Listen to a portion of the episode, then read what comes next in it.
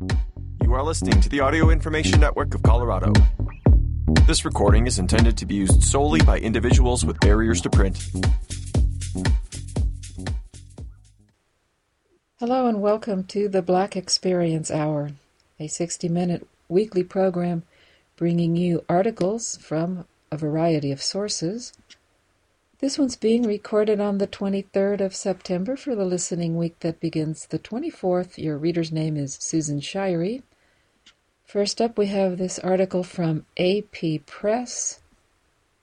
Buttigieg awards grant to tear down divisive Detroit highway.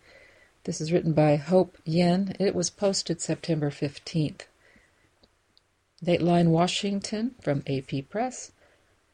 A long delayed plan to dismantle Interstate 375, a one mile, depressed freeway in Detroit, that was built by demolishing black neighborhoods 60 years ago, was a big winner of federal money Thursday, the first Biden administration grant awarded to tear down a racially divisive roadway.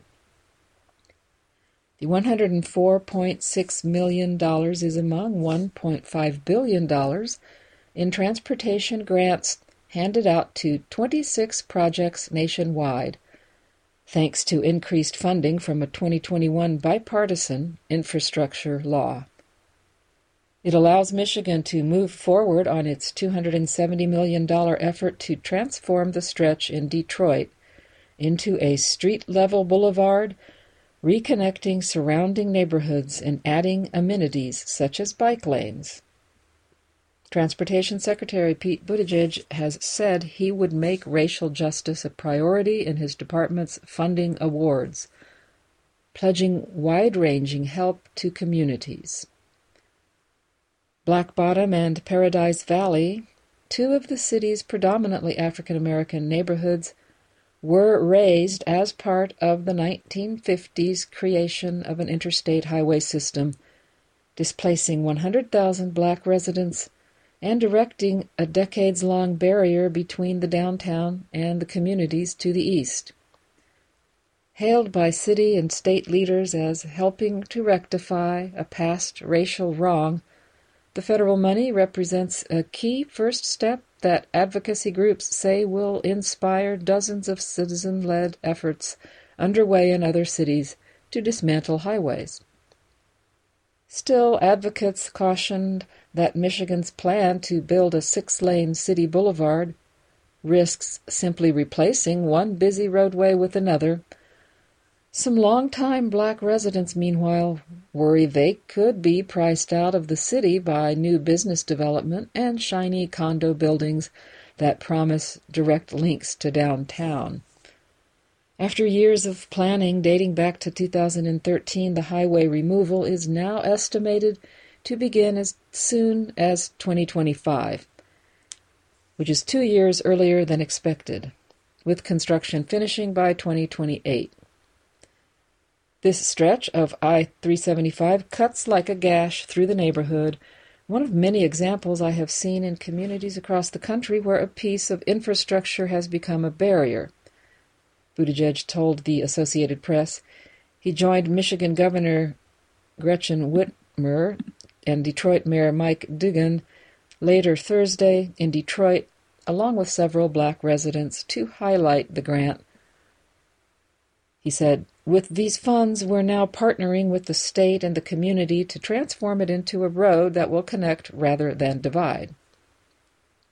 Other winner, me, other winners Thursday of the infrastructure for rebuilding America goes by Infra Grants include $32.5 million for Flagstaff, Arizona to build pedestrian underpasses to reconnect lower income neighborhoods isolated by one mile segment of railroad to downtown, and $100 million to Clear Creek County in Colorado for upgrades to eight miles of the I 70 mountain corridor, including electric vehicle charging stations.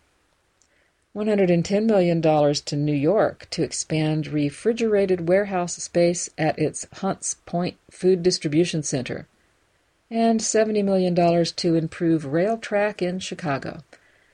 Detroit's project would create a slower speed boulevard that aims to improve safety by removing a steep curve and adding LED lighting, while removing 15 old bridges and two storm water runoff pump stations and building out wider sidewalks, protected bike lanes, and pedestrian crossings. Whitmer had originally sought as much as $180 million in federal money for this project because that would have been a tall order under the Biden administration's program Reconnecting Communities, which was funded by Congress for $1 billion over five years. Buttigieg's Department of Transportation opted to award the $104 million to Michigan under the federal Infra Discretionary Grant Program, which has a bigger total pot of $8 billion over five years. Christopher Coes, Assistant Secretary for Transportation Policy, said the Detroit grant reflected Buttigieg's pledge to make reconnecting communities a broad principle of his department, not just a single program, with many efforts underway.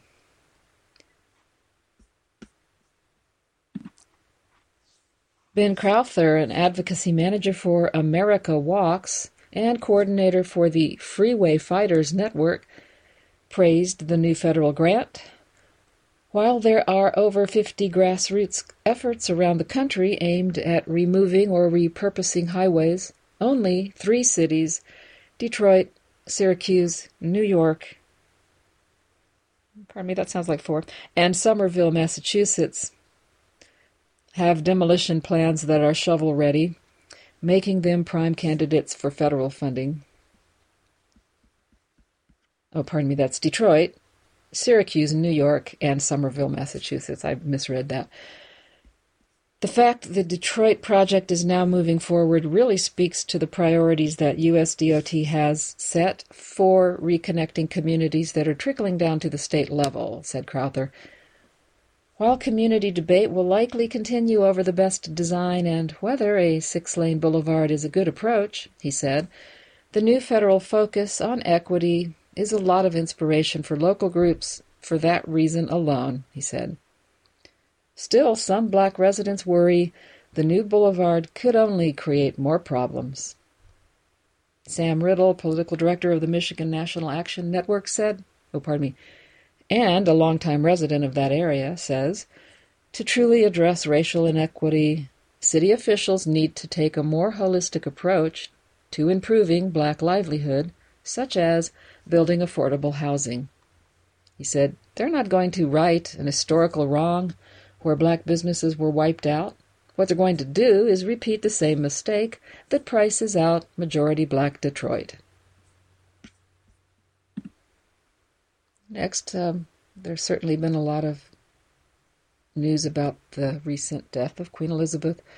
And here we have an article from the New York Times titled In Africa, the Queen's death renews a debate about the legacy of the British Empire. This was posted September 9th, and three authors, Abdi Latif Dahir, Lynsey Chutel, and Elian Peltier. Dateline Nairobi, Kenya. Though Queen Elizabeth II was revered by many in Africa, her death also reignited a different sort of conversation one that touched on the legacy of the British Empire and the brutality the monarchy meted out to people in its former colonies.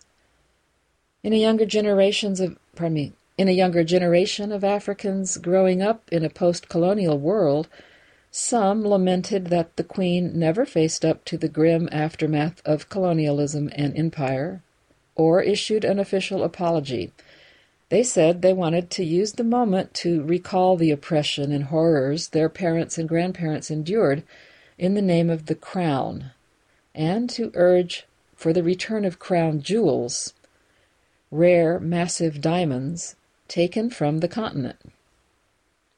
You can look at the monarchy from the point of view of high tea and nice outfits and charity, said Alice Mugo, a 34 year old lawyer in the Kenyan capital, Nairobi. But there's also the ugly side, and for you to ignore the ugly side is dishonest. Ms. Mugo said she recently found her grandmother's Movement Pass, issued when the British colonial government in Kenya declared a state of emergency to help suppress the anti colonial Mau Mau rebellion. The passes restricted the free movement of Kenyans. It was while a young Elizabeth was on an official tour of Kenya in 1952 that she learned of her father's death and that she would become queen. The clampdown on Kenyans, which began just months after the queen ascended th- the throne, led to the establishment of a vast system of detention camps and the torture, rape, castration, and killing of tens of thousands of people. Those mourning the Queen's death, said Ms. Mugo, were not aware of how her government robbed millions of basic freedoms. Similar sentiments were echoed by a South African political party, Economic Freedom Fighters, which said in a statement that it would not mourn the Queen, quote, because to us her death is a reminder of a very tragic period in this country and Africa's history. The Queen, they wrote, was the head of an institution built up, sustained, and living off a brutal legacy of dehumanization of millions of people across the world. The debate over how Africans should view the Queen went viral when Uju Anya, a Nigerian born professor at Carnegie Mellon University, posted a tweet in which she wished the Queen excruciating pain on her deathbed for overseeing a thieving, raping, genocidal empire. Quotes. When criticism came, including from her own university and Jeff Bezos, the billionaire founder of Amazon, Miss Anya doubled down, saying, If anyone expects me to express anything but disdain for the monarch, you can keep wishing upon a star. Her original tweet was removed by Twitter for violating the platform's rules. For some across the continent, the Queen was an admirable figure who represented continuity and balance in a changing world. In Ghana, Tributes for Ma Lizzie were shared on Twitter. I grew to admire her over the years, just watching how she carried herself and her commitment to what she committed to at 25, said Yemi Adamolekun, the executive director of Enough is Enough Nigeria, a network of organizations promoting good governance. He said, she just kept at it, and I think there's a lot to be admired in that regard. African leaders mourned the Queen's passing and offered condolences to Britain and her family. The presidents of Kenya and Ghana also ordered that flags be flown at half staff for several days, drawing pushback on social media. Muhammad, oh, pardon me, Muhammadu Buhari, oh, oh, I'm going to try that again. Muhammadu Buhari, Nigeria's president, wrote on Twitter that the story of modern Nigeria will never be complete without a chapter on Queen Elizabeth II, a towering global personality and an outstanding leader.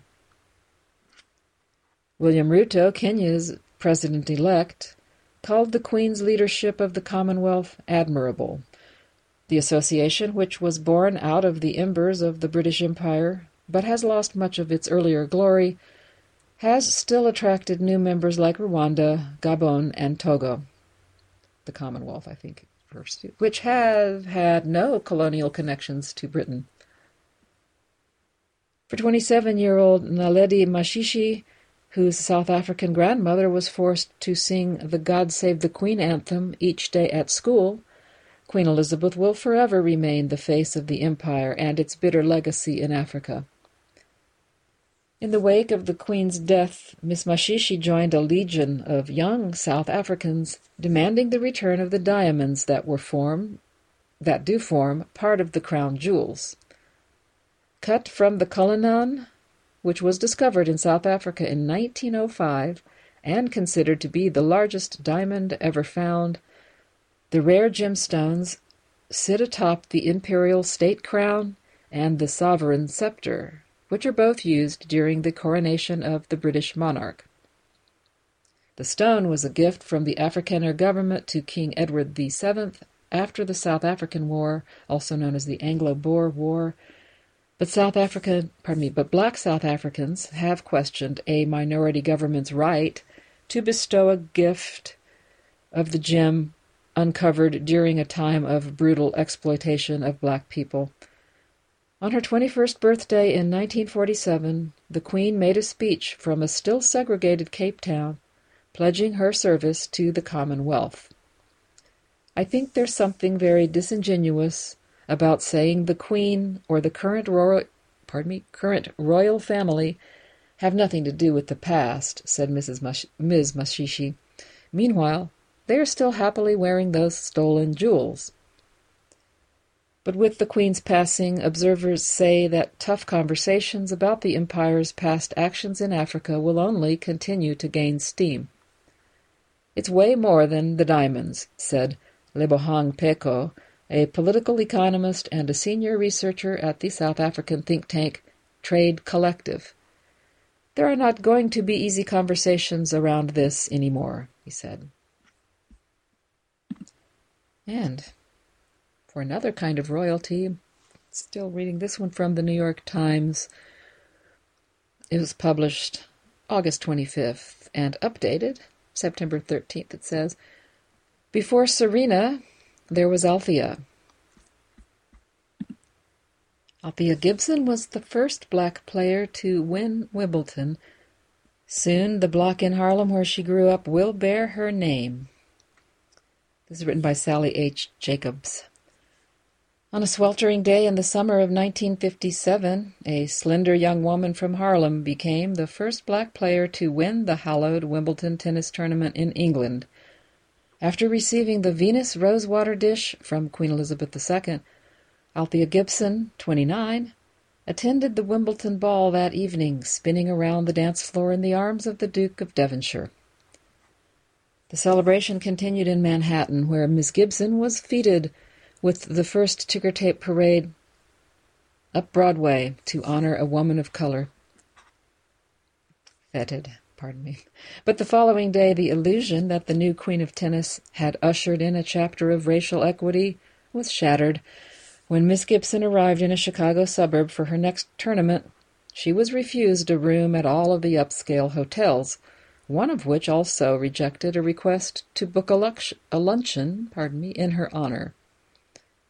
Midnight had come for Cinderella, not in some small Mississippi town, but in liberal Greater Chicago, a reporter wrote in a Saturday Review magazine. Back in London, the fairy tale disappeared overnight. Lew Hoad, the Wimbledon men's single champion who had danced with Miss Gibson at the ball, awoke the next morning to a pile of angry messages, according to his widow, Jenny Hoad. There were just hundreds of letters from people who accused him of breaking the rules, saying, You have no right to dance with colored people, she recalled. We didn't even read most of them, she said. But Miss Gibson had no intention of letting the discrimination she had battled for most of her life stop her rise and imminent reign. Two months later, she became the first black tennis player to win the tournament now known as the U.S. Open. And by the end of the year, she had become the first black woman to be ranked number one in the world. Her fortitude and perseverance paved the way for the black tennis players to, to come after her, like Arthur Ashe, Zina Garrison, and the Williams sisters. Although largely overlooked, after the 1950s, Miss Gibson is at long last starting to get her due. On Thursday, which would have been her 95th birthday, the block of 143rd Street in Harlem, where she first held a racket, will be renamed Althea Gibson Way. A life-size statue of a teenage Althea intended to be erected near the block is currently in the making.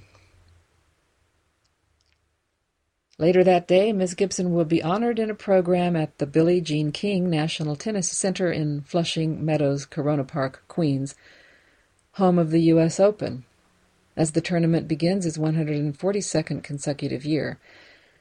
The event, called Divine Nine, is a celebration of fraternities and sororities at historically black colleges and universities. Ms. Gibson attended Florida A&M. Next year, the West Side Tennis Club in Forest Hills, Queens, the former home of the U.S. Open, where Miss Gibson braved racist taunts in her first appearance in the majors, plans to honor her at its stadium centennial. There's also the possibility of a quarter bearing her likeness in 2025. All the recognition might come across as cold comfort to Miss Gibson, according to Michael Giangrande, whose father was an executive at the sporting goods store that provided her with free rackets. Mr. Giangrande, who is scheduled to speak at the street renaming, remembers Miss Gibson lamenting that her trophies were the only things of value she got out of tennis, which at the time did not offer cash purses. He said, She and my dad often joked about it, calling the trophies tin cups. Everyone was making money off the sport except for the players. To understand how much that has changed, consider Serena Williams. The second black woman to win a Grand Slam singles title, Ms. Williams would go on to win 22 more, becoming the most decorated athlete, male or female, to play competitive tennis in the past 20 years. As such, she has also become a top earner with a current net worth of $260 million. When Ms. Williams recently announced her probable retirement following this year's U.S. Open, she had already started a professional pivot involving venture capital, among other projects. Miss Gibson, on the other hand, left tennis only to struggle financially for most of her life, making ends meet by touring with the Harlem Globetrotters and working as a community representative for a national baking company, at times dabbling in acting and singing until her death in 2003. Both Serena and Venus Williams are known admirers of Miss Gibson. In 1999, Serena, who was pardon me, Serena, who was then 17, faxed Miss Gibson a list of questions in connection with a school project, and the sisters used a photo of Miss Gibson on the back cover of a Black History newsletter that they created. Miss Gibson struggled with poverty for most of her life, a part of the Great Migration her family left South Carolina in 1929. She arrived in Harlem as a toddler months before the stock market crashed. Making matters worse, her family wound up on 143rd Street, which bordered what was then known as the Lung Block, because the death rate from tuberculosis among residents there was twice that of other Manhattan neighborhoods, according to the 1939 New York City Guide. Claude Brown, Miss Gibson's first cousin and the author of the best selling autobiographical novel Man Child in the Promised Land, also grew up in Harlem surrounded by alcoholism and street violence, which he wrote about in the book. By age nine, the protagonist of Man Child had been, quote, hit by a bus, thrown into the Harlem River intentionally, hit by a car, severely beaten with a chain, and had set the house on fire. Miss Gibson was no stranger to such hardships. Pardon me. A towering girl from her earliest days, she spent much of her time on the street, shoplifting and fighting with street gangs. Her father, Daniel Gibson, a garage worker, hoped that his daughter would become a competitive boxer and regularly took her to the rooftop of their building for training. But when his lessons sometimes turned into beatings, she headed to the New York Society for the Prevention of Cruelty to Children, as she wrote in her autobiography, which gave her shelter. Another haven for Althea was the Apollo Theater. She loved to sing and play the saxophone, and routinely played hooky to attend the performances there. In 1943, she won second prize in a vocal competition on the Apollo stage. But instead of a week of singing engagements there, which she had been promised, Althea was awarded a prize of ten dollars. I couldn't complain, Miss Gibson wrote in her autobiography. That ten dollars bought a mess of fried chicken, collard greens, and root beer. For Althea, competition was a way of life. She took to just about any sport involving a ball. Basketball was one of her favorites, and she was the fastest member of the Mysterious Girls Athletic Club, the prize winning Harlem basketball team. Once, she and her teammates ran into the champion boxer Sugar Ray Robinson in a bowling alley, and she promptly challenged him, declaring, I can beat you at bowling right now. In 1937, when the Police Athletic League cordoned off 143rd Street to provide a safe play space for children, Althea Ten discovered paddle tennis. Two years later, she became the city's paddle tennis champion. Not long after that, Buddy Walker, a Harlem bandleader and a supervisor for the league, bought Miss Gibson a pair of used tennis rackets. By her own account, Miss Gibson did not originally feel like tennis would be a natural fit for her. I remember thinking to myself that it was kind of like a matador going into the bull ring, pardon me, the bull ring, beautifully dressed, bowing in all directions, she wrote in her autobiography, and all the time having nothing in mind except sticking that sword into the bull's guts and killing him dead as hell. Mr. Walker also introduced her to the Cosmopolitan Club, the local black tennis club where most of pardon me, where the most prosperous Harlem residents played. Soon she was beating everyone she played. Club members took up a collection and sent her to tournaments around the country sponsored by the American Tennis Association, a league for black players. By 1947, at the age of 20, Miss Gibson won her first ATA title and went on to win 10 national championships, a record that still stands. Bob Davis, one of Miss Gibson's hitting partners, remembers that she was so aggressive on the court that just rallying with her could be intimidating. Althea was a tough girl, recalled Mr. Davis, himself a four time champion. She would be perfectly happy to knock you down with the ball. She did hit me. Every time we played, she would try and hit me. Miss Gibson smashed and lobbed her way to the top ranks of tennis, breaking the color barrier to the sport in 1950 when she became the first black person to compete in the U.S. Open. By the decade's end, she had amassed a total of 11 Grand Slam titles, including multiple championships at Wimbledon, the U.S. Open, and the French Open, where, in 1956, she won titles in both singles and doubles. But for Miss Gibson, that wasn't enough. As soon as she retired from tennis, she jumped into another sport, and in 1964 became the first black woman to join the Ladies Professional Golf Association. Everything Althea had to do was three times harder than it was for a non-person of color, said Katrina, pardon me, Katrina Adams, a former professional tennis player and the first black person to serve as the president of the USTA. She also added, For me, what she did was transcendent. Our next few articles will continue to be from the New York Times race related um, newsletter. This next one was posted September 12th, written by Shayla Martin. A Journey Through Black Nova Scotia. The 400 year history of African culture in this maritime Canadian province is expansive, but its story has been tucked into the shadows of Canadian history. Now, grassroots initiatives are changing that.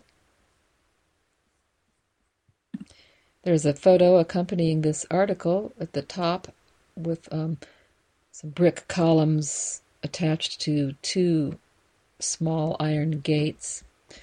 And the caption says, A burial ground for black loyalists in Birchtown, Nova Scotia. Thousands of free and enslaved Africans known as black loyalists fought during the American Revolution on the side of the British, but once British defeat seemed inevitable, more than 3,000 Loyalists departed New York for Nova Scotia. Whenever I travel and tell people where I'm from, they always say, There are black people in Nova Scotia? said Rene Boudreau, 30, and founder of Elevate and Explore Black Nova Scotia, a travel community and experiential business designed to inspire black travelers to visit the province they're always surprised when I'm like, We've been here for 400 years. As a black American who's developed a near obsession with the African diaspora, I'll admit that I would have asked her the same question had we met under different circumstances.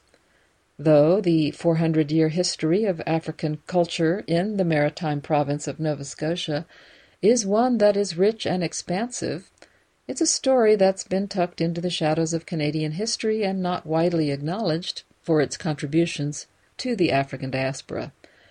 Thanks to a collection of grassroots tourism initiatives in the province, the narrative is shifting. Miss Boudreau said that the lack of black representation within Nova Scotia's tourism industry is what inspired her to launch business her business in December 2019.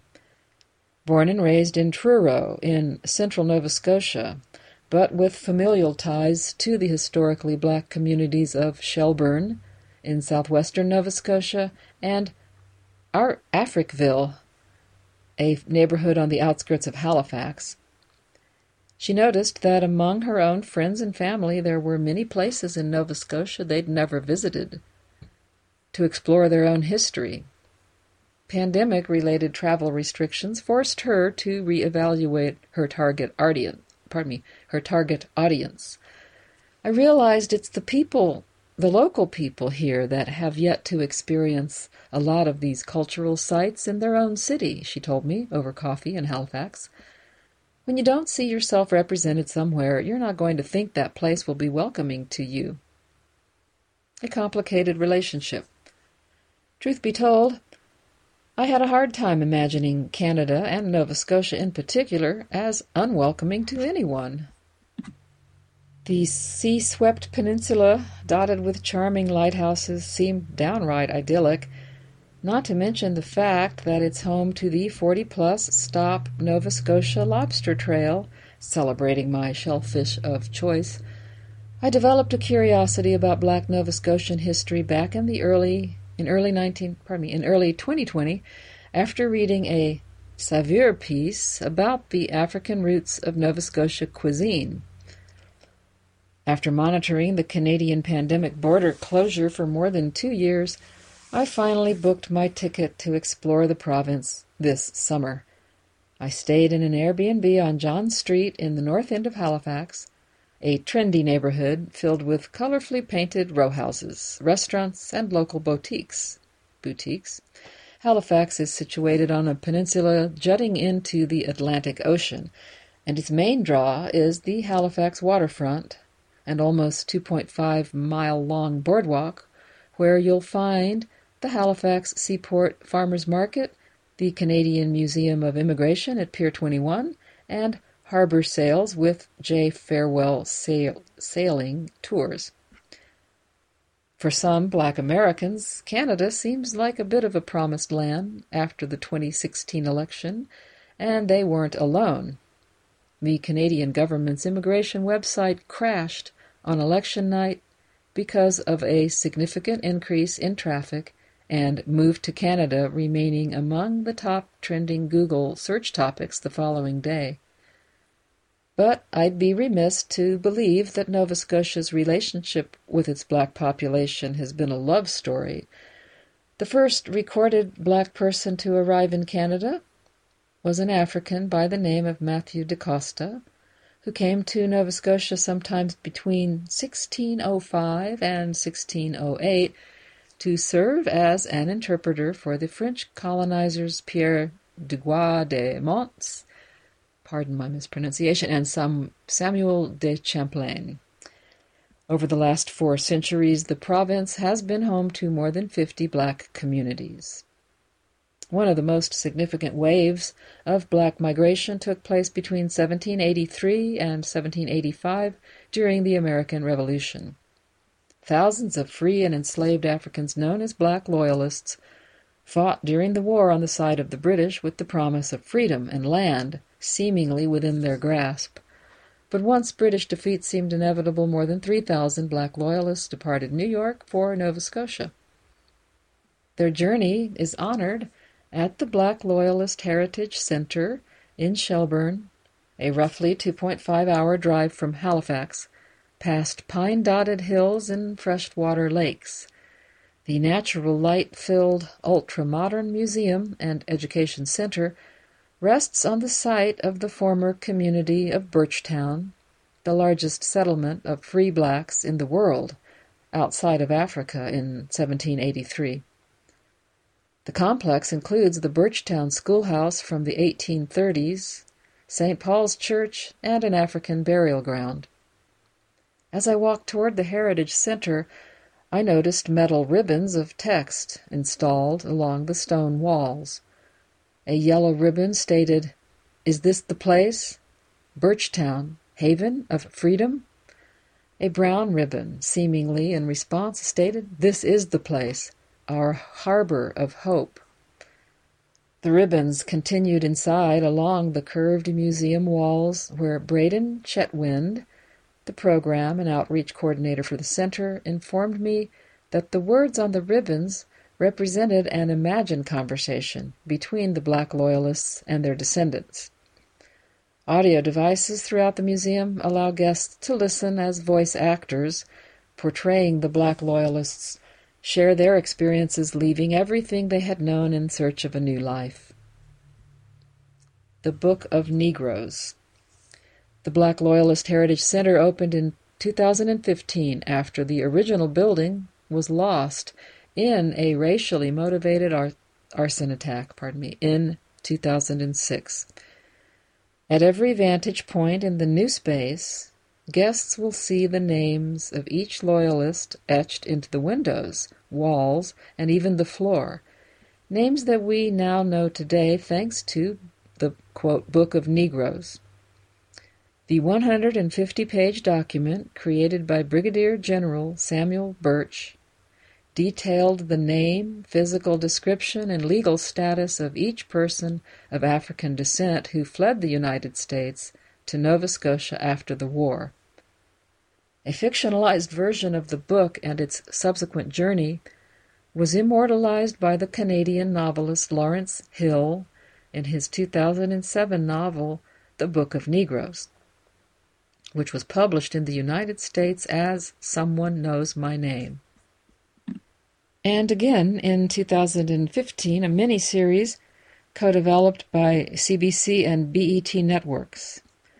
One version of the original document resides in England at the National Archives in Kew, London, and another at the National Archives in Washington, D.C. Museum guests can swipe through a virtual copy of Book of Negroes and follow a digital timeline wall with four touchscreen presentations that detail black loyalist history from capture in Africa, hardships and broken promises upon arrival in Birchtown, a mass exodus of nearly 1,200 black loyalists to Sierra Leone in 1792, and finally the legacy and impact of their experiences in the present day. I felt conflicting emotions at the center I had a shared sense of pride that the names and stories of these 3,000 plus ancestors were known and could be celebrated by black Canadians today. Yet, I was jealous that for so many Americans like myself, we will never know the names of our ancestors. It felt like yet another distinct cruelty of American slavery, where names were infrequently recorded, usually only as property records, if at all. Here, visitors are encouraged to search for the names of their ancestors and learn what became of them after arriving in Nova Scotia. With advance notice, the Black Loyalist Heritage Society staff members offer genealogical research services to the public, a service that members themselves have utilized. This is a document that shows the history of my lineage and a breakdown of all the generations, said Andrea Davis, 56, the executive director of the Black Loyalist Heritage Center, as she slid a stack of pages across her desk toward me.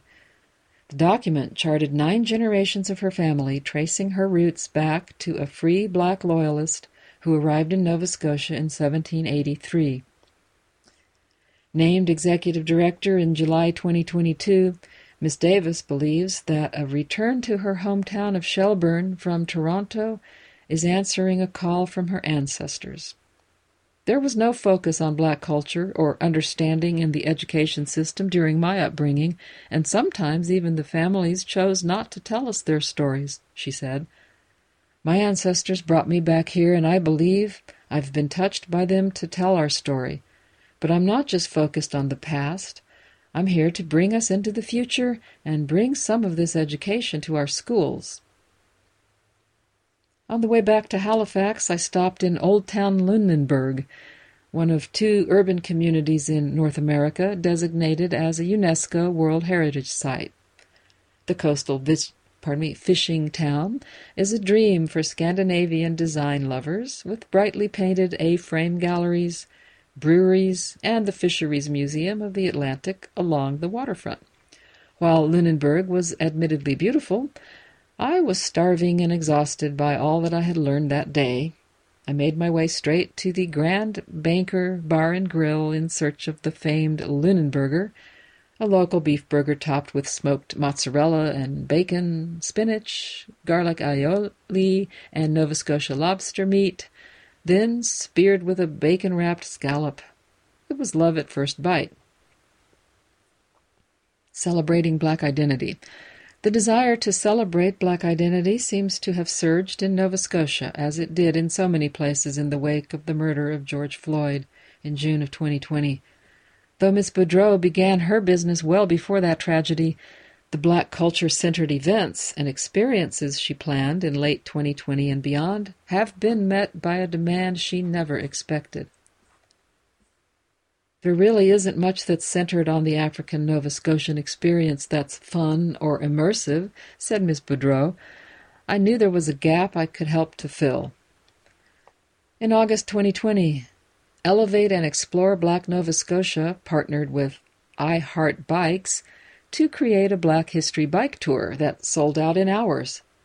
A Black Excellent boat cru- pardon me, Black Excellence boat cruise on the Halifax waterfront, created in partnership with Changes Brewing Company, which is a craft brewery collective of black and indigenous industry professionals, and a Black Joy themed wine tour held in partnership with Nova Scotia Wine Tours both sold out.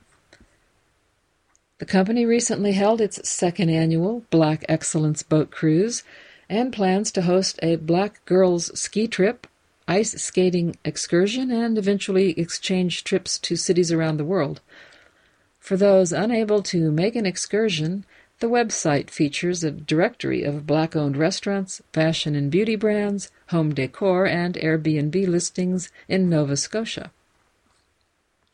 The pain and pride of Africville. After days spent exploring hope centered sites, there was one cultural site in Nova Scotia that filled me with apprehension. The story of Africville, a small community of predominantly black Canadians on the edge of the sparkling Bedford Basin, and its eventual destruction is wrought with the pain of deceit and disenfranchisement. The original size of Africville ranged from 23 acres to 500 acres, depending on whom you ask. Today, it is a 2.5 acre dedicated site that includes a park with views of the graceful A. Murray MacKay Suspension Bridge and a replica of Seaview African United Baptist Church, once the social heart of the community. The church building now houses the Africville Museum, which explores the history of the African Nova Scotian community that resided for more than 100 years there. Established in 1849, Africville was a close knit, thriving community with a school, businesses, a post office, and of course the church. Though Africville was mostly self sufficient, the city of Halifax refused to provide the many amenities normally taken for granted, like sewage, access to clean water, and garbage disposal, even though residents paid city taxes. Over time, other initiatives were developed to make the neighborhood seem less desirable, including placing an infectious disease hospital, a prison, and the city dump nearby. Similar to the urban renewal policies of the 1950s and 60s in American cities, Halifax decided to relocate the residents of Africville in order to build commercial and industrial districts in the area. In 1964, the Halifax City Council voted to authorize the relocation of residents, though it was later reported that more than 80% of residents never had contact with the Halifax Human Rights Advisory Committee. The volunteer citizens group created to protect the interests of the people of Africa, pardon me, Africville. The city claimed that relocation would improve the standard of living for residents, but most were moved into public housing complexes. Adding insult to injury, the belongings of residents were moved by city garbage trucks. Despite much resistance, the uh, last home in Africville was destroyed in 1970. The city issued a formal apology to former residents in 2010.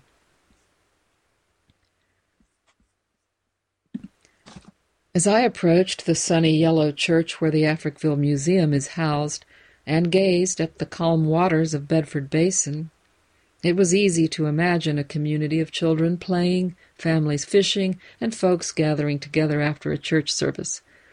I noticed that the park behind the museum, once briefly a dog park before Africville descendants expressed outrage in 2014, was filled with campers, tents, and RVs.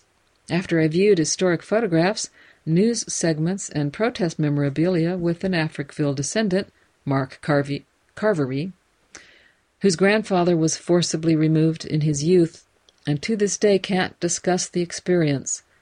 Mr. Carvery casually mentioned that the coming weekend was the Africville reunion. Now in its 39th year, the annual homecoming is celebrated at the end of July by former residents who park their campers where their homes would have been, cooking, singing, dancing, and reliving memories. I made my way into the camp, and immediately a woman so strikingly similar to my own auntie's waved me over to chat. Forced from Africville at the age of fifteen and now in her late sixties, Paula Grant Smith took a deep sigh when recalling that traumatic experience. Growing up here was wonderful. If I fell and skinned my knee, I could go into any house and they'd patch me right up, said Miss Grant Smith. If I needed a snack, I could go stop by my neighbors and they'd feed me.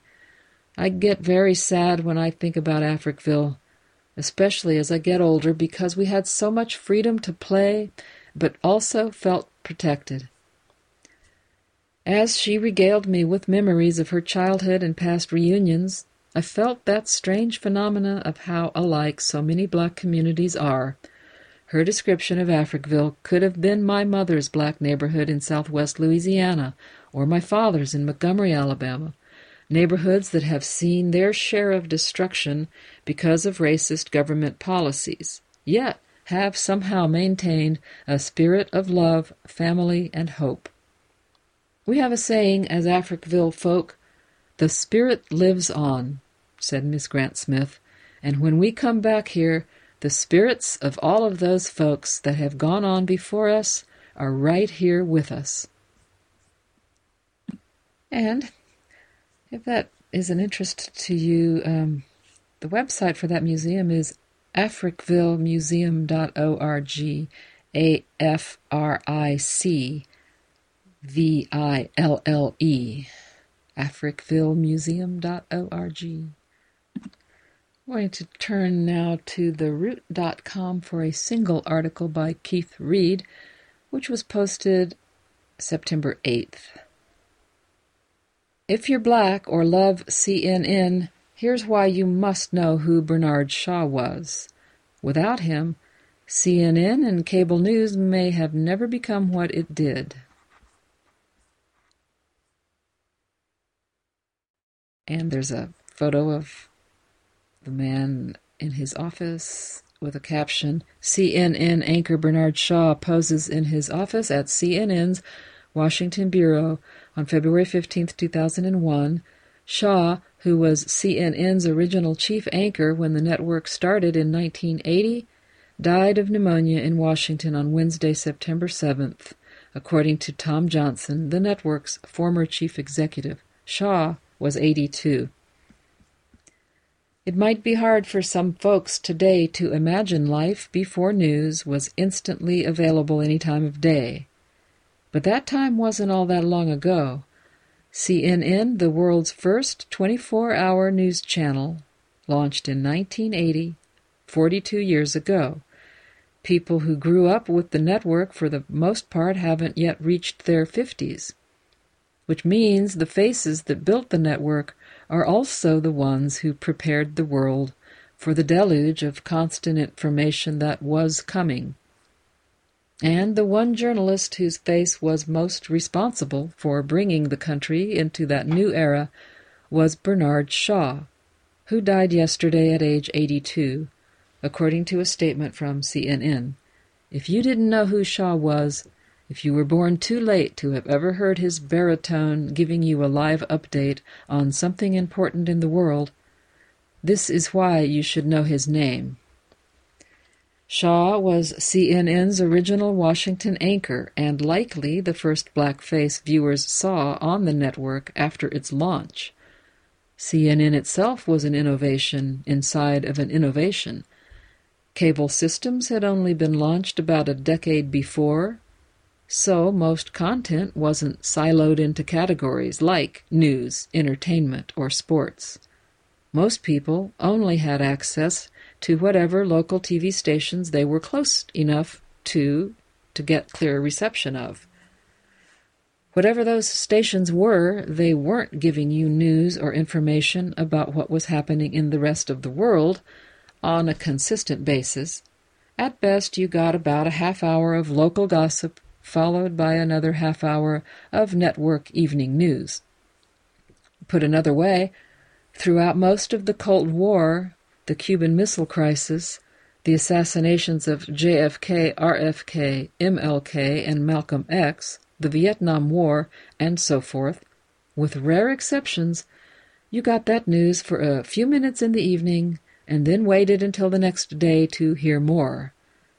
And with the exception of ABC's Max Robinson, none of the faces that brought you those updates was a black one. For that reason, in 1980, Shaw wasn't just an original at CNN, but a pioneer.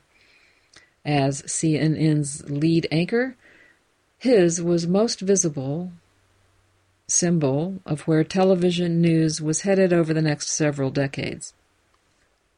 I suppose that should read his face was the most visible symbol. CNN's format would be copied over the years by networks like CNBC, MSNBC, and eventually Fox News. But in the early days,